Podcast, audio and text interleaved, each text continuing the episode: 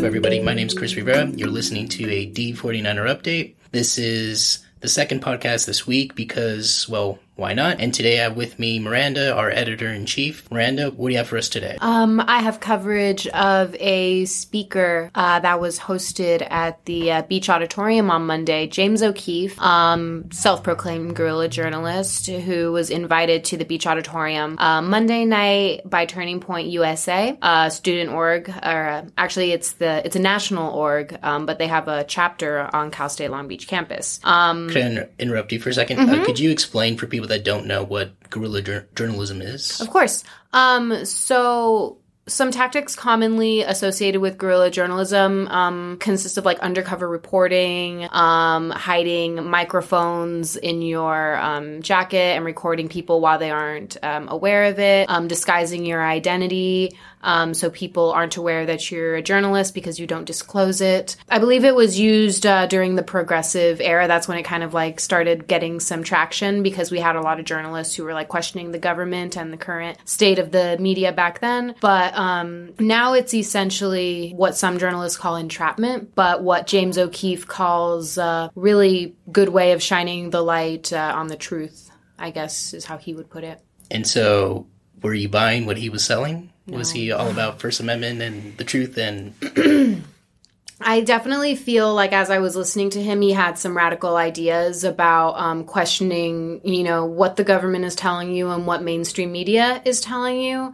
Um, at the same time, I think he uses his um, tactics of guerrilla journalism to target these institutions in the public sector that are typically used by uh, low-income people or low-income people of color. I think that while he says he's not a leftist or a rightist, um, he still has a lot of flawed politics behind, like, how he's going about, you know, keeping the media accountable and keeping the government accountable. So while I could see kind of what he was saying, and I carry the same beliefs that, you know, we should be extremely critical of the media sources that we're reading um, and of the government, I um, still think that what he does is entrapment. And I don't think that it's the right way to get um, the truth out of people, because now what we have is like, he says that, you know, none of the videos are edited heavily, that it's all like raw uh, expose footage, but he could very well be lying about that. You know, people have come at him saying that he's heavily edited footage. He's planted fake news stories in the Washington Post. So yeah, I, I don't, I don't buy it, but the Beach Auditorium was pretty full. So how many how many people were there? I would say over a hundred. They over had the one hundred back rows closed off, so everyone was kind of pushed into the front. But it was it was definitely crowded in there. And so you you said it was uh, presented by Turning Point. Uh, do you know anything about that organization? I know. Yeah. I, I kind of looked at their website really mm-hmm. quick, and it was kind of they're really into limited government. Yeah. It seems so like so they had like main... flyers everywhere at the event that says like big government sucks. Um, they're into fiscal responsibility. Like I, yeah, like you said, limited government.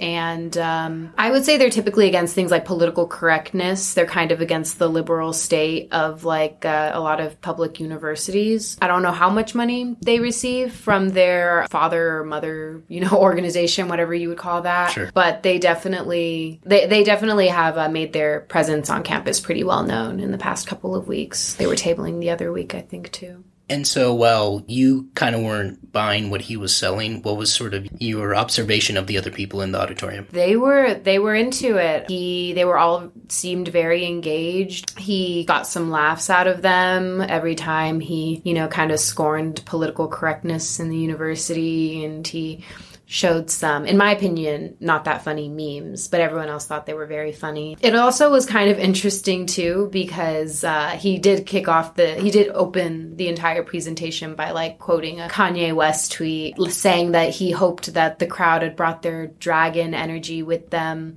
And so I definitely like, and everyone laughed, you know, everyone knew what he was, he was talking about. So yeah, I think he, I think that he, it was a pretty popular event that night. Um, Yeah. And uh, in the story, you kind of mention um, something about Lucky Charms that he did oh, yeah. a couple years ago or, or when he was in college. Yeah. Could you speak to that for, for a little bit? Yeah. Um, so he basically told us this story about uh, his time as the editor-in-chief of the Centurion, which was a uh, kind of, on Wikipedia, they define it as like a conservative student piece of student media. It's a newspaper um, from Rutgers University. And he said that what got them on the map was they broke this, I guess you could call it an expose, but basically they had an idea of, um, well, I'm tired of hearing about like this political correctness and like these um, mascots are being censored because, you know, people are offended by them. Well, I, as a white man, and this is him talking, am, I, I as a white American man, am going to see if I can go into the dining hall um, offices, look at the dean of dining services, and say that I think Lucky Charms should be banned because Lucky, the mascot on the cereal box, is a, stere- a racial stereotype of Irish people. And um, he got it all on film, and he actually faked his identity. He... Um, I think he presented himself as an Irish immigrant because he kind of faked an accent and had like a little... Like a foreign exchange student. Yeah, like a foreign exchange student. He had a little like, I don't know, those little caps on. So I guess he looked like a stereotypical Irish person. Um, and said he was a part of a Irish group on campus that doesn't exist. Got the whole thing on film, talking to the dean of dining services. And then he aired the film. And um, at first, actually, the dean agreed. Like, okay, well... stop selling or we'll stop serving Lucky Charms. Really? But then, yeah, but then after it came out that it was just kind of a hoax, more or less, they re, re- uh, redacted that and they started serving Lucky Charms again. So it seems like he says he's sort of a pro First Amendment and, um, you know, anti, that's what I'm looking for. I would say anti-P C culture, maybe. There you go. Yeah. Anti-P C culture. But is he, do you think he's really that, or do you think he's just trying to, you know, rally up people and just kind of, you know, get clicks? Um, do you think there's anything genuine about what he's doing? Or do you think he believes in what he's doing? I think that, um, I think that I can't and he couldn't deny, like, the amount of support that he's getting. The fact that, you know, putting himself out there like this, it is a very kind of... Um, self-indulgent thing because he's made himself known as, like, a controversial figure. Figure. I think he does benefit from it, and um, I think that maybe some, or like I think that the that people like him have a lot of power when they come to universities. He was encouraging, you know, the class or the uh, audience to, you know, do as what he does basically, and then say that that is the truth. I think that I don't want to say that it's dangerous to have people like with his beliefs here, but I do think that it's very interesting that he is not seen as someone who is or could be like uh, ignorant to the point of being racist. But I think his entire argument against P C culture is some thinly veiled, um, I think everyone is equal.